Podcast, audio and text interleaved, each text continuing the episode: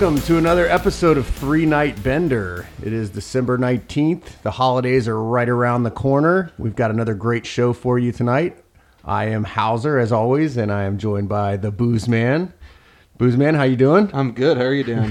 the booze man. Booze I, feel like I feel like you're slowly like just like taking notches away from Oh, yeah. called me from episode one. Next next week, you're the Boozeaholic. Okay, cool. Get ready for it. Um, we've got a good show for you tonight. We're going to talk about some different things. Obviously, UCF football, big week in recruiting for them. We've got some other uh, general college football uh, discussion we'll have.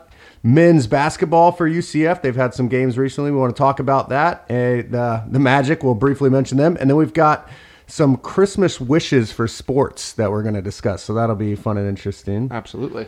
Well, uh, we're going to start off the big news of the week UCF recruiting. Yesterday, oh, you know what? I forgot our most important part Should of we- our should we show. just start over.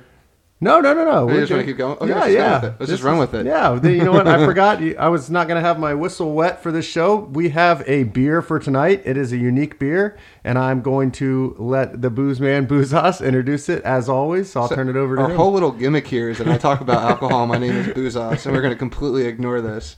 Uh, this is actually a local brew. It's from um, uh, Crooked Can right up in Winter uh, Winter Garden. It's called Mr. Tractor. It's a Kolsch, which is a German style beer. You can find it primarily made, I believe, in Cologne, Germany. That area, like by the Rhine River in Germany, is where this type of beer originates from. But it's pretty good beer. It's one of my favorites. Kolsch style is one of my favorites too. It's very light. It's good lager type beer, and yeah, I think you like it quite a bit. I'm just into the artwork on all the beer that you you hand to me. This is another. That's what catches me when I go down in like an aisle. Like if I'm walking around Total Wine, that's what I look for is the cool looking cans. So and Mister and like the the uh, Crooked Can Brewing has like that cool little guy where you can see like he's got like the little the little. It's not a top hat. What do you call that? Like the bowler hat. Oh, The oh, what is that bowler- called? Yeah, I think it's called a bowler hat. I pork think. pork pie hat maybe. Is that what it is? I don't know. It's a hat that that that uh, Oddjob from James Bond throws at people. No, you're, So. you're, you're on your own there. You don't watch James Bond films? No, man. Oh my god. Well, let's crack this open. All right, cheers. I'm gonna have to drink to that. Jesus Christ. You really don't watch James Bond movies? I, you know what? You're into Star Wars and James Bond, and Those are two completely different things. but I'm saying those are things that I'm not into. Okay, fair enough. I'm not. I'm not going to judge you. But I am into UCF football, so let's talk about that. we got uh, UCF recruiting is the big news this week. Uh, yesterday was early National Signing Day. It's been that way for the last few years. It makes things different and exciting. Uh, a lot of the give us something to look forward to in the in December when it starts getting becoming the dead period. so- Yeah, but I think it's tough on the coaches, man. They've got to. Oh, yeah.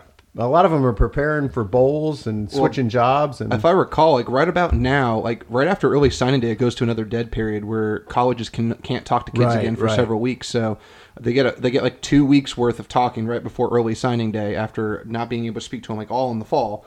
And so then they sign on December 18th. I know it changes every, a little bit every year. And I remember I was talking to um, a buddy of mine who's recruiting. He actually coaches over. He coached Mc, uh, McMillan up in uh, University of Tennessee, um, Tennessee Martin which is like the northwest corner of Tennessee.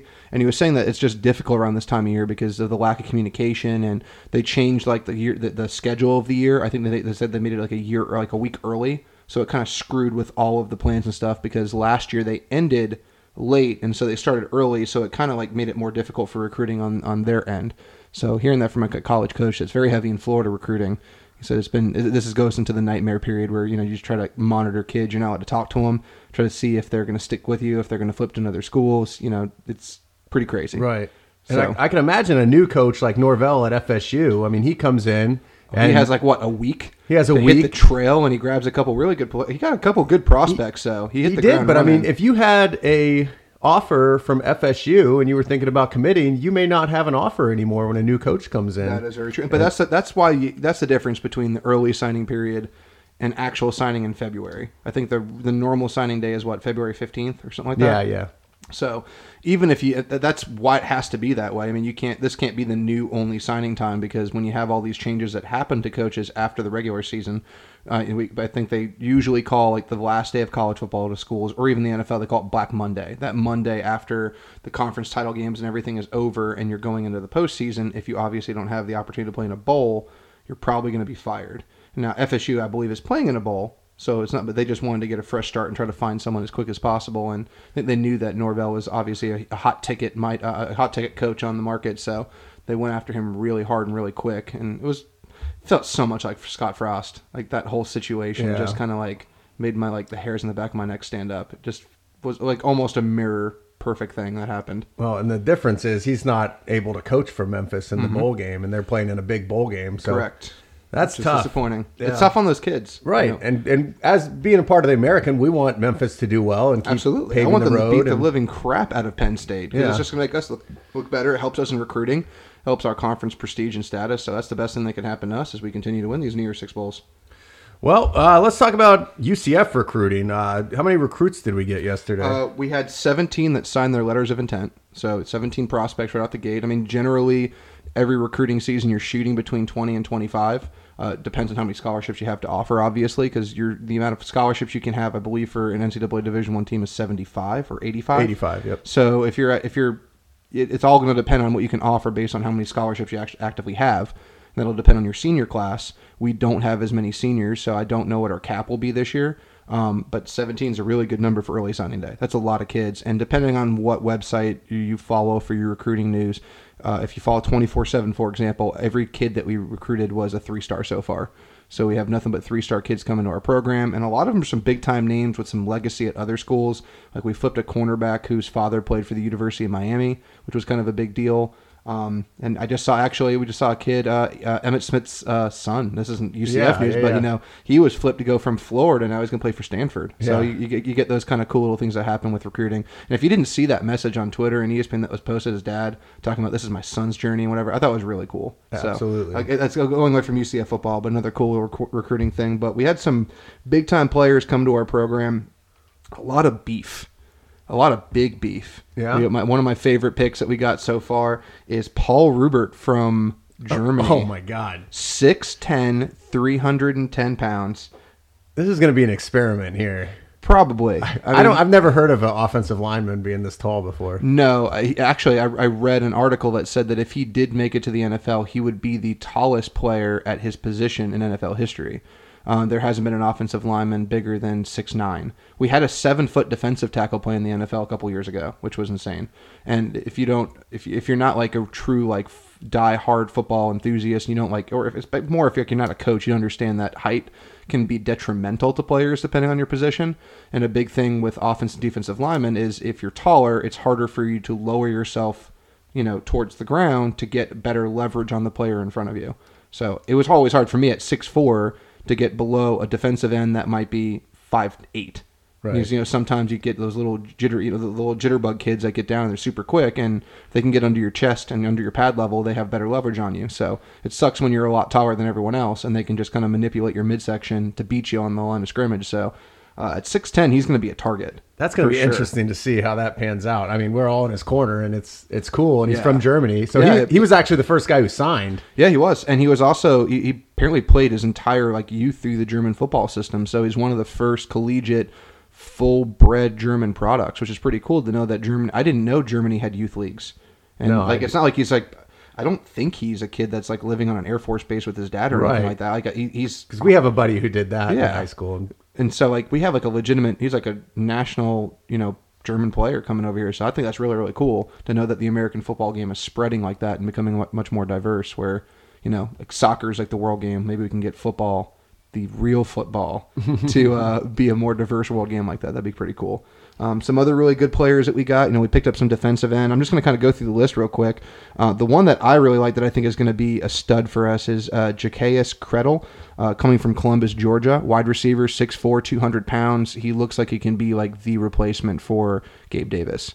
So Yeah. that's going to give us a really big body target receiver. Um, when you're looking at his metric score, he's really close to being a four star on like the ranking system. Again, I, I think I preached not that long ago about the whole stars are really worthless and stupid because it's basically pay to be ranked. And you know the more money you pay and the more camps you go to and depending on what schools you're looking at that'll move your stars up and down.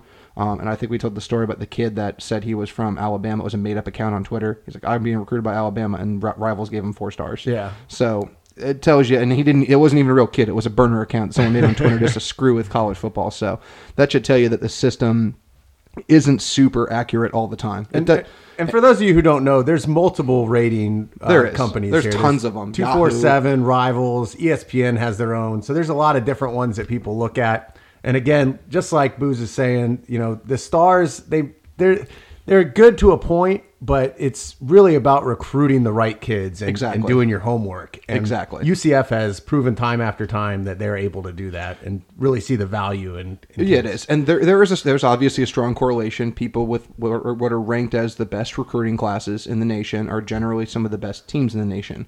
You look at Alabama, Clemson, Georgia. Those three alone have been three of the best recruiting uh, colleges the last five years, and they've been perennially national title contenders. So, obviously, if you're recruiting kids who are ranked as four and five stars, it's going to lead to some success. But that is not always accurate. I mean, you got plenty of people that go play Division one double A, two, three, and they make it into the NFL. For example, Jerry Rice, one of the greatest football players who ever lived, played for Mississippi Valley, which is a one double A school. And it- it's it was a HBCU school, which is even like kind of a little more lower in terms of talent because back then you obviously only had certain amount of scholarship kids going to those schools, and they you know that wasn't your first choice. Like you wanted to go play for Oklahoma or whatever, you're not going to go to a small one double A unless you need to. So you know if you, if you can get the greatest football player of all time coming from a small school like that. Terrell Owens played for a tiny school, so I just just you know big. There's some big time Randy names Moss. Randy played, Moss for played for Marshall. Exactly. He's the guy at, in Chicago right now? Was a two star. He played for Buffalo. Uh, he's a defensive lineman. Uh, God, he's like the best, or maybe he's an end, but he's like the best player in the league. God, I have to look his name. Play for up. Buffalo? Like no, Buffalo he played for Buff. No, no, no, Buffalo. Uh, the, Oh, Khalil Mack. Yeah, Khalil yeah, Khalil Mack. Mack played for University of Buffalo, Yeah, outside yeah. linebacker, defensive end. Yeah, and so it, it can show you that you're, the you know, and he was, I believe, a two star recruit. He Correct. He, came from uh, a Florida school too. Um, oh God, uh, it was down in South, like where my wife's from, South Florida, the Port St. Lucie area. I think he went to Fort Pierce Central. Okay. that might have been the high school he went to, but came from a small, relatively unknown high school football team because you know, f- none of the teams in, in, in St. Lucie County are renowned for being football powerhouses.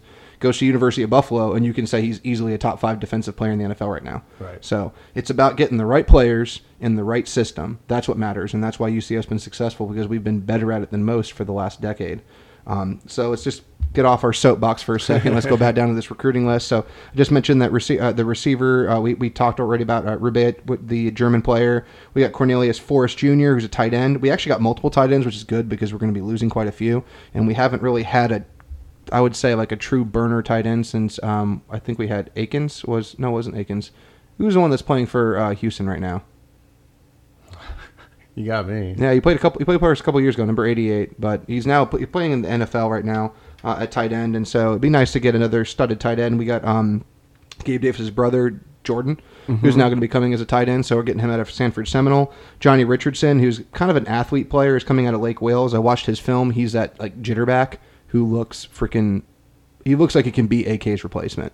I don't know if you watch watched his film. Yeah, yeah, and he's a two star hell. on Rivals. Technically, yes. And he's got like 11 P5 offers. Which again doesn't make sense. Now again, none of them are Alabama or whatever, but the fact that you have schools like Virginia Tech and Georgia Tech and some of those ACC schools like offering you should say plenty about your talent and ability. And Lake Wales had a really good football program. There's a lot of really good players coming out of that school. I believe one of the best defensive tackles is coming out of Lake Wales, going to Florida. So that just says a lot about the talent. coming out Hypo was real excited about that running back when he was talking A- about as he should be because Yeah. I mean he's just going to fill that need. We're, we're we, we're so deep at running back. We got two really good ones coming into this class, um, which is going to be awesome. We got a really good defensive end, uh, uh, uh, Kendrick Wilson coming out of Norland, Miami, who's listed three star, 6'5", 330 235 pounds. He's a big boy. Um, Joshua Celiscar, who is another defensive end, 6'4", 230. Mike Lofton is a kid that I kind of watched some of his film. He looks like he's going to be a pretty good player for us. Comes out of Clearwater, Florida. Came from a private school. He's he's going to be an offensive guard. He's 6'3", 300 pounds. I mean, that's some beef. Um, we got a really cool kid that I'm also excited about. He's coming out of Key West High School. Oh, he's big too, man. Yeah, he's big. He's like 6'5", 310. Jeez. So we got some beef coming up, um, which is going to be awesome because that's what, that's really what we need is we need to replace some of that size because we're going to be losing about three cons- two starters on the offensive line, one guy who consistently rotated in. We're going to be losing a couple D linemen, so th- those are probably, in my opinion, the biggest need. I know some people uh, kind of flipped out because we w- we didn't get a quarterback that was technically a scholarship player. Uh, the kid that was supposed to kind of give us a look from North Texas kind of bailed. And then we obviously have the biggest notable person we didn't sign was Mike Wright. um, who flipped and signed with Vanderbilt. Who best wishes to him because Vanderbilt's one of the best scholastic universities in the country. So Right. I have no ill will for him wanting to go get that education because that's what I mean. Not to say UCF education isn't great, but when you have a Vanderbilt label on your diploma, looks pretty freaking good. So that he was the big notable, but we did get a quarterback. Uh, he, he's coming from uh, Wekiva High School. So I- I've actually, and I can't. Oh, remember- did we sign a quarterback from Makati? well, he's he's he's preferred walk on. Okay. So he's going to be enrolling to UCF this spring. He's uh, he's graduating early in this December. Um, I can't remember his name. I'm trying to look to see if I can find That's it. all we really need is a serviceable quarterback. If the rumors are true, and we're going to keep, uh, you know, the the return of the Mac here. If he's going to come back, then we're going to be okay in that regard. Uh, the big thing is we've got Dillon Gabriel starting for us probably for the next three years, and coupled with you know, like you said, the education that Mike Wright could get at either Northwestern or Vandy. We knew that he wasn't coming here at that point. He knew he wasn't going to play right away at UCF and probably would have had to sit the bench for a while. So a lot of people were shocked by that on the uh, the signing day, but those of us in the know knew, you know, five six days before that he wasn't going to end up coming here. Yeah, which is unfortunate. The, And- the other guy you mentioned too, Cade Renfro, was the guy out of North Texas. He ended up signing at Ole Miss with Did he? Uh, with Lebby. Yeah, of course, so- because I mean Le- that's Lebby's position, and Right. that's that's who was recruiting him. And and the kid I was talking about was his name is Brendan Sear. Uh, he's he's a tall kid, he's 6'5", 200 pounds. I've watched I watched him for two years when I was coaching over at Winter Park High School because we played Wekiva in the regular season both years, and then we ended up playing him in the playoffs. So I mean, he's got an arm. He can throw the football. He's fairly athletic. They did a lot of, and I I think the coach over at Wekiva actually was on the coaching staff when you were playing at, at Edgewater. Um, I can't remember his name, but he's he was. I'm pretty sure he was the offensive coordinator under. Um, Campana. uh, yeah, back you know back then. God, who was that? And uh, but he's he he heavy running system. You know he rotates his quarterbacks a lot, but he's been at Wekiva since the school opened, and that's just and their coaching staff is kind of weird. They have like three coaches over there, and he just one guy runs the offense, the other guy runs the defense. It's very sand in the dirt, drawn up play kind of thing. But um, I think that this Brendan kid could is obviously going to give us good depth. I mean, he, he's kind of the same position as we'd had with. Um, Quadry Jones, preferred walk on, comes in. We all loved Quadry. He was competing for playing time. He was, I believe, a perfect like five for five or six for six in terms of throwing, with three or four of those being touchdowns. So I mean, it's not like Quadry didn't have success here, um, but obviously he's going on to greener pastures and transferring out. So you know, we still have that depth because we're going to have Dillon Gabriel coming back, who's going to be the incumbent starter. You know, we pray that McKenzie Milton can make his return. DJ Mack is looking to stay. So we have a pretty well established quarterback room with a lot of experience, which is something that we couldn't say going into this year, which is pretty awesome. Well, I mean, I, overall, I feel pretty good about our recruiting class with the guys you mentioned. I think we took care of some needs. Um, you know, if you would have asked me earlier this year, and I would have told you the biggest need we needed was DB, and I think we recruited like five of them. We did. signed. We have. Let's see. I'm gonna go through and just look real quick. We got. We got an inside linebacker right there. So we got one cornerback, one safety, two cornerback, two safety, uh, three cornerback, four cornerback. Yeah. So we got like six DBs coming in in this class, which is awesome. And I've watched it's quite a few of them, are like six foot plus, like athletic big kids. So Right. got some depth, got some size, which is going to be great because that's a, I think that's the biggest, like you just mentioned, the biggest position to need that you can argue outside of quarterback was the defensive backfield. So our recruiting class isn't as sexy as it's been in the past. I think outside of Josias Krettel or however you pronounce his name, um, you know, the running back's going to be exciting to look at. But the rest of the guys are just are players that we need to continue what we're doing. Mm-hmm. And um, you know, they're, they're not going to rush for a thousand yards because they're mostly O linemen and DBs and that kind of stuff. But they're going to help us immensely. And I, I think you know, I give us a B plus or an A on our recruiting class this year. We're still not done. I think we, Exactly. This is just the early signing period. We still have a possible eight scholarships that we can offer or more. No, I think we have 22 this year. 22? Yeah. Okay. So we've got Five more Five we can more, offer, yeah. and you know we have the next two and two and a half months to get that done. So plenty of time to really find kids that are going to fit our needs. So good for UCF. Uh, let's talk a little bit about this bowl game coming up. Uh, first news is we, we already talked about Gabe Davis missing the bowl game because he declared for the draft. I mean, it's not there's nothing official that says he's not going to be there, but all signs point to he won't be there. Um, you know, Adrian Killins came out with something on Twitter today thanking Knight Nation. So He did. It doesn't look like he's going to play, which I wouldn't blame him. You don't want. He doesn't want to hurt himself, which would disqualify him from an opportunity of playing in the NFL. So. Right. So I, you know what, and I don't think any of us are disappointed with that. I think we have a lot of young backs, and we're excited to get them, you know, some reps so that they're ready to go for next year. I am a Bentavious Thompson fan, and I've said this many times on the show, and I want to see him play. Yeah, it would be cool to see, uh, you know, someone like Demarius Good get in there. Yes, who's, we going to be the. We have two really young backs that are local. I we talked about that. One kid, I believe, is from Bishop Moore. Another kid from um, oh God, Lake Brantley. Yeah. So we got two good young freshman kids that will have an opportunity to play as well. So give them the playing time. Let them tote the rock. I want to see.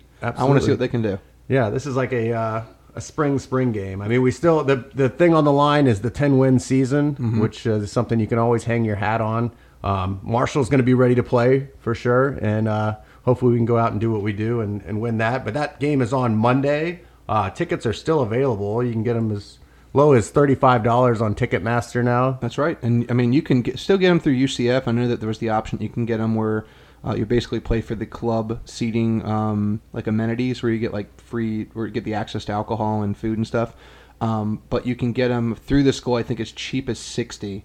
But if you wait, if you go on Ticketmaster, and to be quite frank, if you wait until the day of, you can probably get them as low as like twenty bucks Yeah. on resale. But if you have the opportunity to buy them through the school, you know it, it helps the athletic program because that money goes into their funds that help pay for.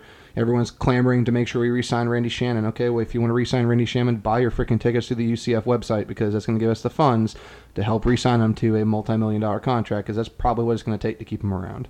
Yeah.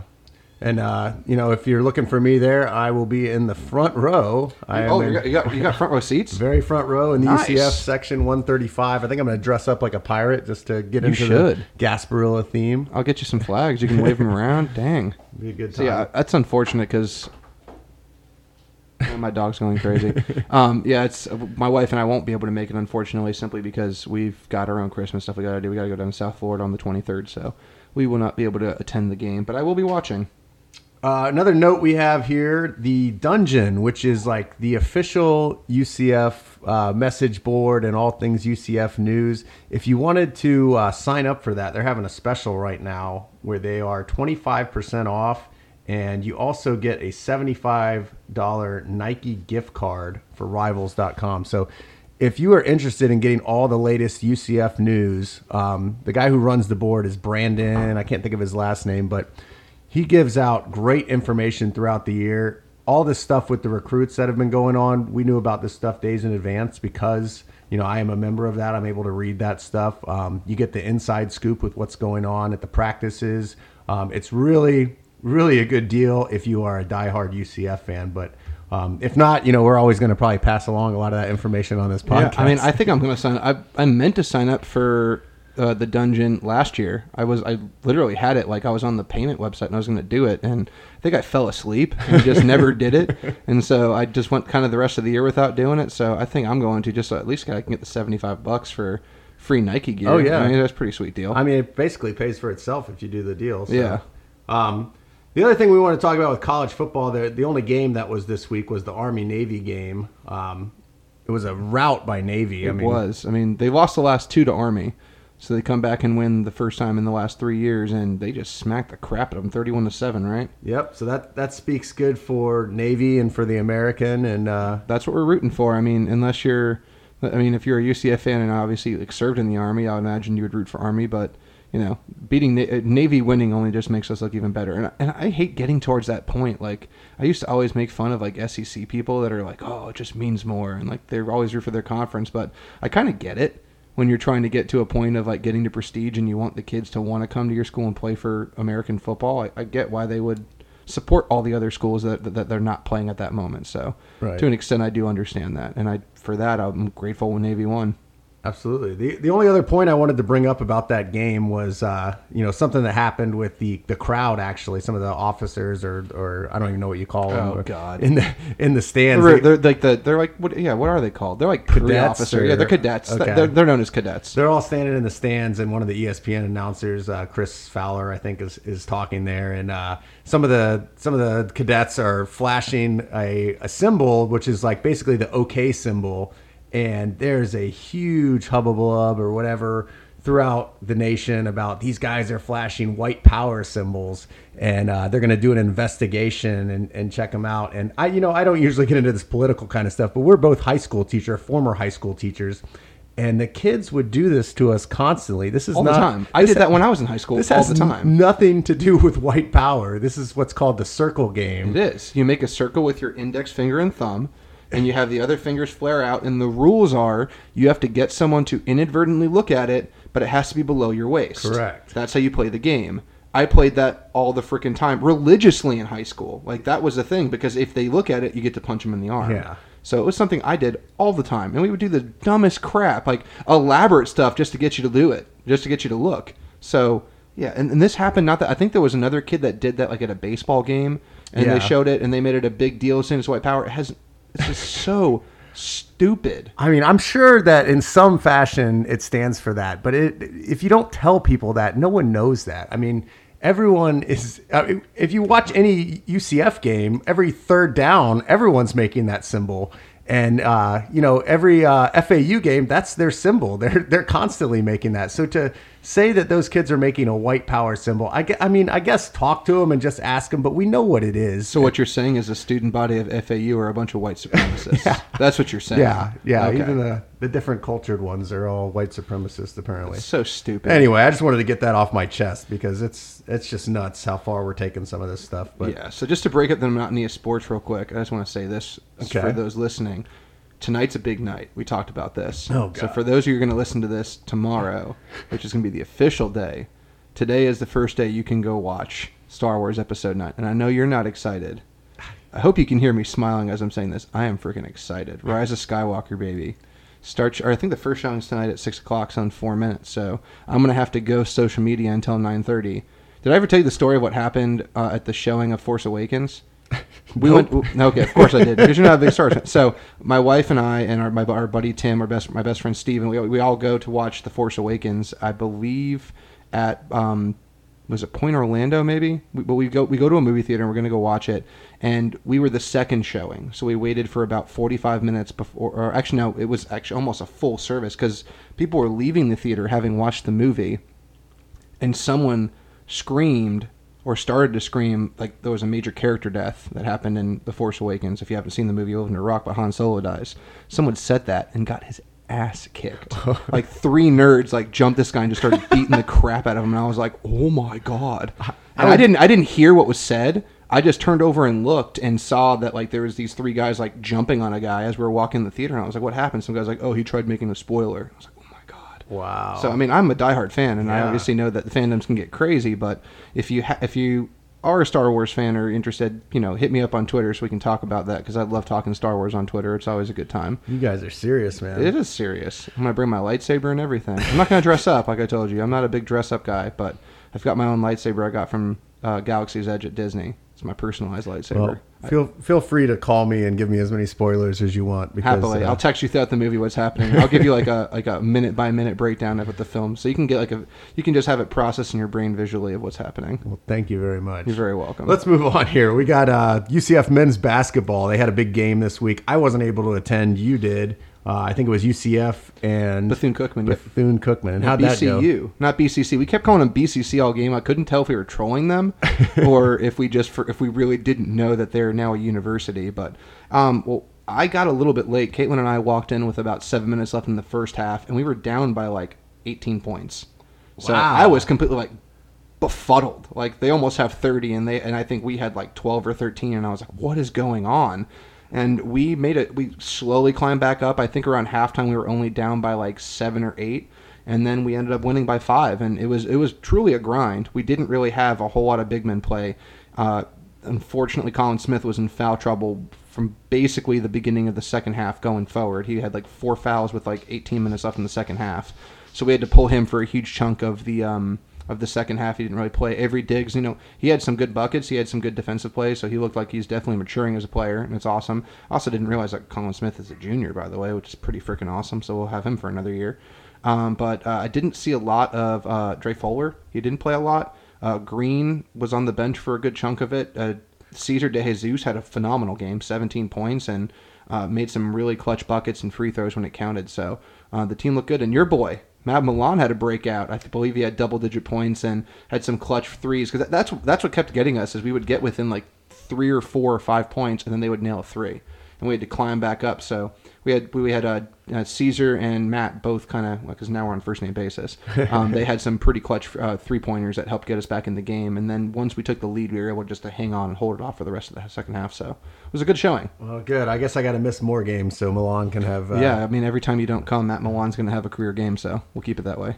Well, that makes five in a row for UCF now. So not nine and two on the year. Mm-hmm. Pretty good record. Uh, is. What, did, where, what, what was our record coming into this point last year? Was I think it, it, was similar. The difference is we haven't played any teams Q two or Q one teams, and and you know I'm not up to date on the way they do basketball, but apparently, like depending on how good the team is, they kind of split them into Q one, Q two, Q three, and Q 4 mm-hmm. So we've played a lot of Q three and Q fours, and um, we have a Q1 that we're going to be playing in a couple days here. Oklahoma. Oklahoma. So mm-hmm. that's going to be a big game for us. They just lost, you said, to. They lost two games. They dropped their last two to uh, Creighton and Wichita State, who's obviously in our conference, and we play. So, um, you know, they the, the, the lost the two last games. And when I looked kind of through their schedule, seeing who they played, they haven't played a lot of heavy talent either. So I mean, they obviously play in a very stacked conference with teams like Kansas and Texas in there, who are both good basketball schools, and Baylor. Um, so I know that that's obviously going to be, you know, possibly an issue with the fact that they play those heavy teams. But you know, the Americans aren't a slouch for basketball either. So you yeah, know, we'll. I'm definitely intrigued to see how we stack up against Oklahoma because that's going to be really telling of what this team is this year. Right, and we've played a lot of cupcake games so far. Um, you know, some of them have been really close, but we've got I think our next four games, there's two Q1s that we play and two Q2s. I think Houston is a is a Q1 as well. I believe so. And we also so the of the next four games, I believe they are Oklahoma, Temple, Houston, and Cincinnati. Right. So I think Cincinnati and Temple are both Q2, but they're also conference games, which are going to be mm-hmm. huge. Um, I'm surprised that they're only a Q2. Because well, I mean, Cincinnati's a pretty big basketball school, yeah, and so is Temple. So. But they they had a flub the other day. I watched. Uh, their their star. I can't remember what his name is. I think it was like five seconds left on the clock, and he throws a. There's a tie game, and he throws the ball from half court for some ungod known reason, and uh, they end up fouling the other player and losing by one to some team they definitely shouldn't have lost to. So maybe that's why Cincinnati isn't rated as high as they have been. Uh, a couple other things that are important to note. Um, one of the players for UCF is no longer with UCF. He was trying to get grade eligible uh, he came from TCU. I think his name was uh, Yuat Alok. Yeah, um, he was. He transferred last year and had to sit out, right? Or he transferred yeah. the year before that. I believe he had to redshirt last year, didn't he? I can't remember, but I know that that UCF was looking forward to having him starting. You know, a couple days ago, mm-hmm. and uh, he wasn't on the bench the other day. And Johnny Dawkins said he's just he's no longer with the team, which we all take as he you know failed out of UCF. He didn't make the grades. That's, so, that's such a waste of talent. It's a waste of a lot of things. So that's and it's not like those athletes are taking freaking biomechanic rocket science or right. Like and you know they have all the help they they can get. Oh yeah, I'm, I'm actually friends with. Uh, uh, okay, I take it back. I wouldn't say we're friends, but you know, I, I'm acquainted with a gentleman who works with the athletes. I believe he he was going for his doctorate degree at UCF. His name is Lucas, and I'm pretty sure his whole thing was he worked with the student athletes, specifically like baseball and soccer and stuff, with getting them tutored and making sure they were doing all the right things and keeping their grades up. And like he explained his thesis about education, and he's a really bright guy. And what he when he explained all that stuff to me, it, like it was baffling just how much effort they put into keeping those kids eligible because that's his job. He gets paid to make sure those kids' grades stay up, which is insane. So when you have people like that that look out for you, it blows my mind that you would flunk out like that. The other big basketball note is not for UCF, but Memphis, who has the number one player in the country, is going to be the number one draft pick, um, is no longer with Memphis. Yeah, and that's right. He's uh, he's going to start early for his NBA career. Was the explanation? I'm kind of wondering if he suffered through the same thing that our player suffered through, and maybe didn't make the grades. I mean, it's possible. I mean, he's you got to think you all you have to do is be in college for a year. That's all you have to. I mean, and I think the rule. I don't think the rule states you necessarily have to play college basketball. It just says that you you have to be a year removed from high school. Correct. So a lot of kids are going to go play college basketball to give them another ath- another outlet to showcase their talent and you know get some credits here and there for college, hopefully, and all the perks that come with being a major recruit for college. So I think what's most likely happened is he's going to start playing again in January and the NBA draft is only a couple months from there. So why risk getting hurt playing what 13 games to then uh, go into the draft and possibly if you blow out your knee or something of that extreme, you're no longer going to be the number one pick. You might drop to the second round, or you might not get drafted at all. So why risk it if you're guaranteed to be a top three lottery pick? You might as well just wait it out and go play in the NBA. Well, I can. Uh, I guess I can stop looking forward to that Memphis game at UCF because Yeah. I was I was wasn't- hoping to see. I was hoping to, uh, but you know, hopefully that it's going to give us a much better chance to win. Right, sure. right, right. So hopefully that'll pay off. Um, let's move on here. We got the Magic. You know, not a whole lot of things to say about them. No, they dropped their last two. I think the last time we spoke, we were talking about how they got these two Western Conference games that are going to be kind of a tough little stretch. We played the Jazz, and we played um, who else did we play? Else the Jazz? Oh, and the, and the Nuggets. Nuggets, Because yeah. the Jazz have Mitchell, who is a stud, and they beat us by I think like ten. And then we played the Nuggets, and they've got that kid Jokic, and they beat us. I think that I don't think they beat us by more than ten. I think it was a fairly close game, but in at one point, in, I think we were up by seven with like seven minutes left, and then we ended up losing by six. So, you know, that's pure magic fashion to do something like that. Yeah. But we got a, a big game, I believe, tomorrow against the Trailblazers. Correct. Who are where both of us are going to be twelve and sixteen. So.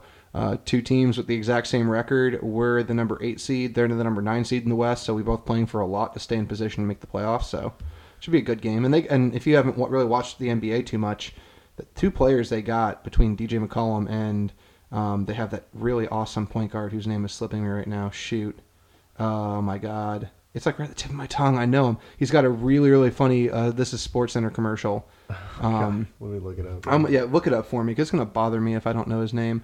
But you know, they got two of the best guards in the NBA playing on the same team, so it's gonna be interesting to see if we can defend the perimeter against them. Blazers point guard. Yeah. Who is it? Oh, oh, Russell Westbrook. Is that no, what we're talking about? No, I mean Damian Lillard. Sorry. Damian Lillard. Sorry, there we sorry, go. sorry. Yeah, Lillard time. He's he's always Yeah. got Lillard time. So uh, between McCollum and Lillard, those are two really really good players that they have on max contracts. So uh, that's going to be a tough game for sure. We'll see if we can pull it out.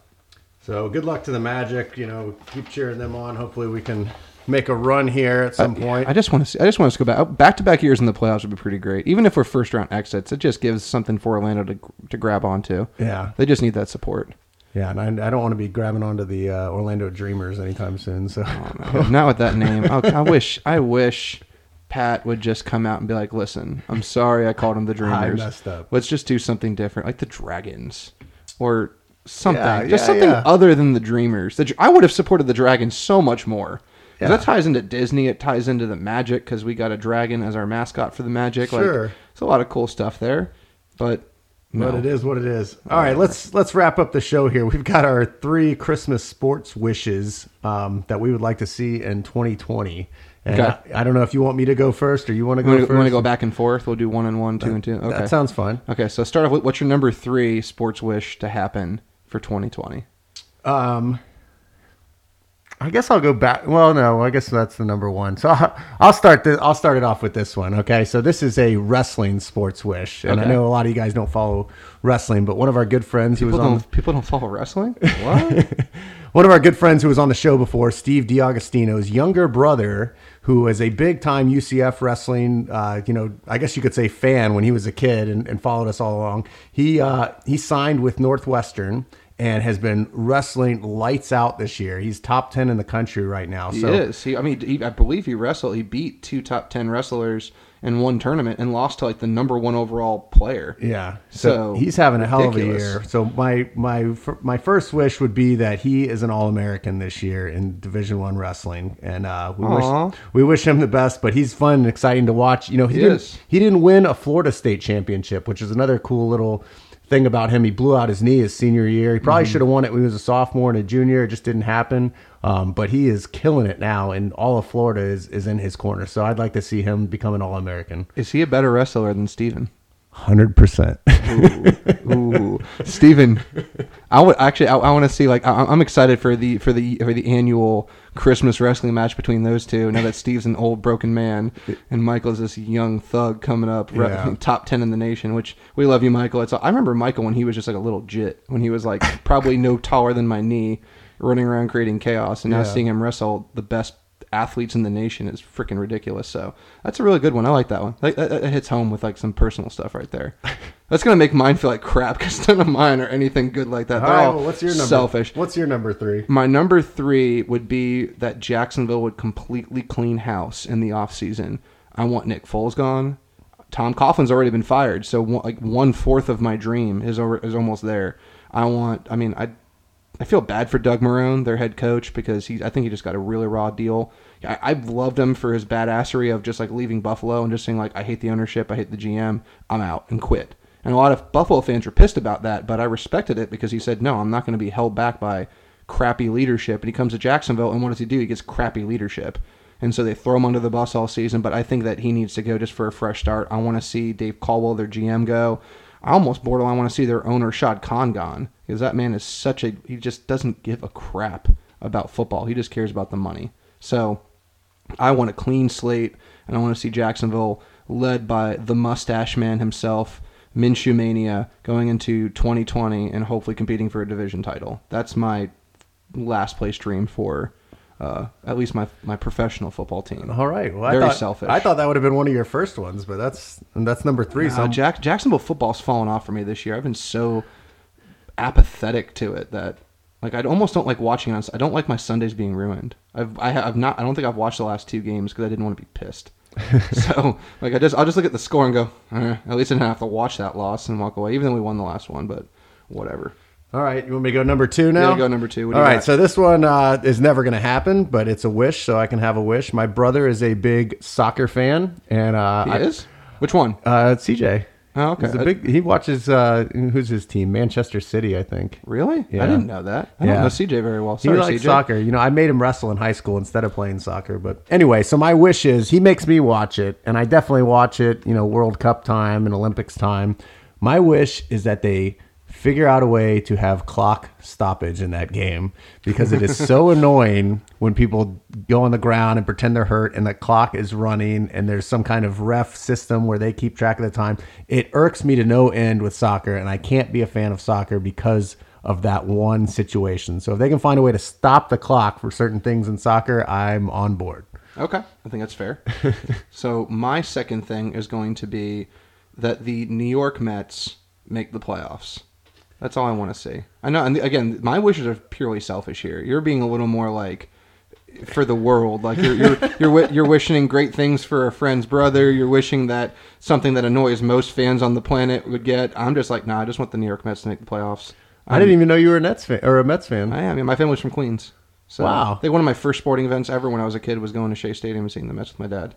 I barely, I don't think I remember it at all, but yeah. So Mets. I just want the Mets to not suck, and we got a. Does Darryl Strawberry still play for them? Or Yeah, he doesn't. He's not playing him. We just he's snorting cocaine in the in the in the bathroom, but no, he doesn't play anymore. Unfortunately, they do have a new. uh Well, God, what was his name? They got a new manager. Carlos Beltran's now their manager, okay, who played for the Mets for five injury injury riddled seasons. So we'll see how that goes.